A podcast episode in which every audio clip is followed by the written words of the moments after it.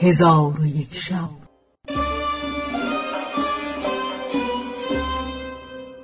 چون شب چهارصد و چهاردهم برآمد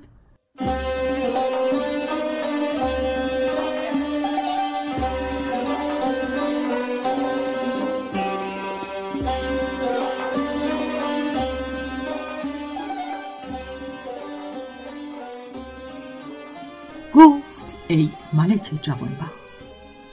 آن کنیز سرو بالا بر کرسی بنشست. چون معمون او را بدید در حسن و جمال او به حیرت اندر ما ابو ایسا را دل تپیدن گرفت و گونهش زرد شد و حالتش دگرگون گردید. خلیفه به ابو ایسا گفت چون است که تو را حالت دگرگون گشت. ابو ایسا گفت ایها الخلیفه به سبب ناخوشی است که گاهی مرا می‌گیرد خلیفه گفت آیا این کنیزک را پیش از این روزها می شناختی؟ ابو ایسا گفت آری ایها الخلیفه آیا کسی هست آفتاب را نشناسد؟ معمون گفت ای کنیزک چه نام داری؟ کنیز گفت مرا قررت العین نام است. خلیفه گفت ای قررت العین از برای ما بخوان. در حال قررت العین این دو بیت برخوان. چون خراباتی نباشد زاهدی کش به شب از در درآید شاهدی. محتسب کوتا ببیند روی دوست همچو مهرابی و من چون آبدی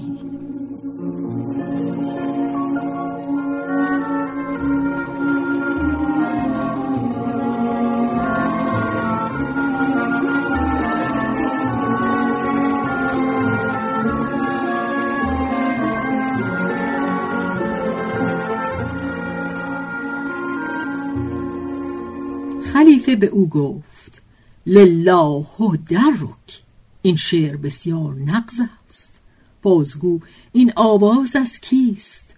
کنیزک گفت این آواز از نوروز صغیر است. ابو ایسا چشم به کنیزک دوخته بود و همی گریست. اهل مجلس را حالت او عجب آمد.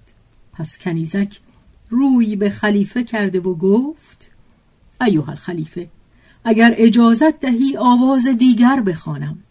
خلیفه گفت هر آنچه خواهی بخوان. کنیزک این ابیات بخواند.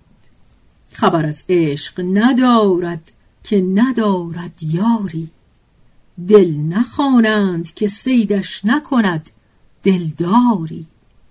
جان به دیدار تو یک روز فدا خواهم کرد تا دگر بر نکنم. دیده به هر دیداری. غم عشق آمد و غمهای دگر پاک ببرد. سوزنی باید که از پای برارد خاری.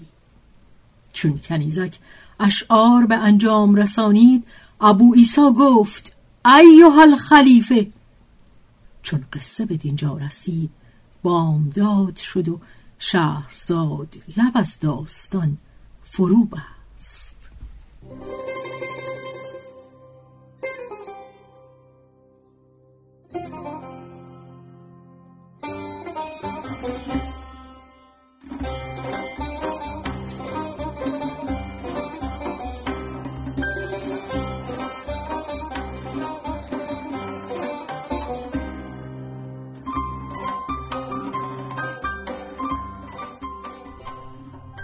به روایت شهرزاد فتوهی. تنظیم از مجتبا میرسمیعی.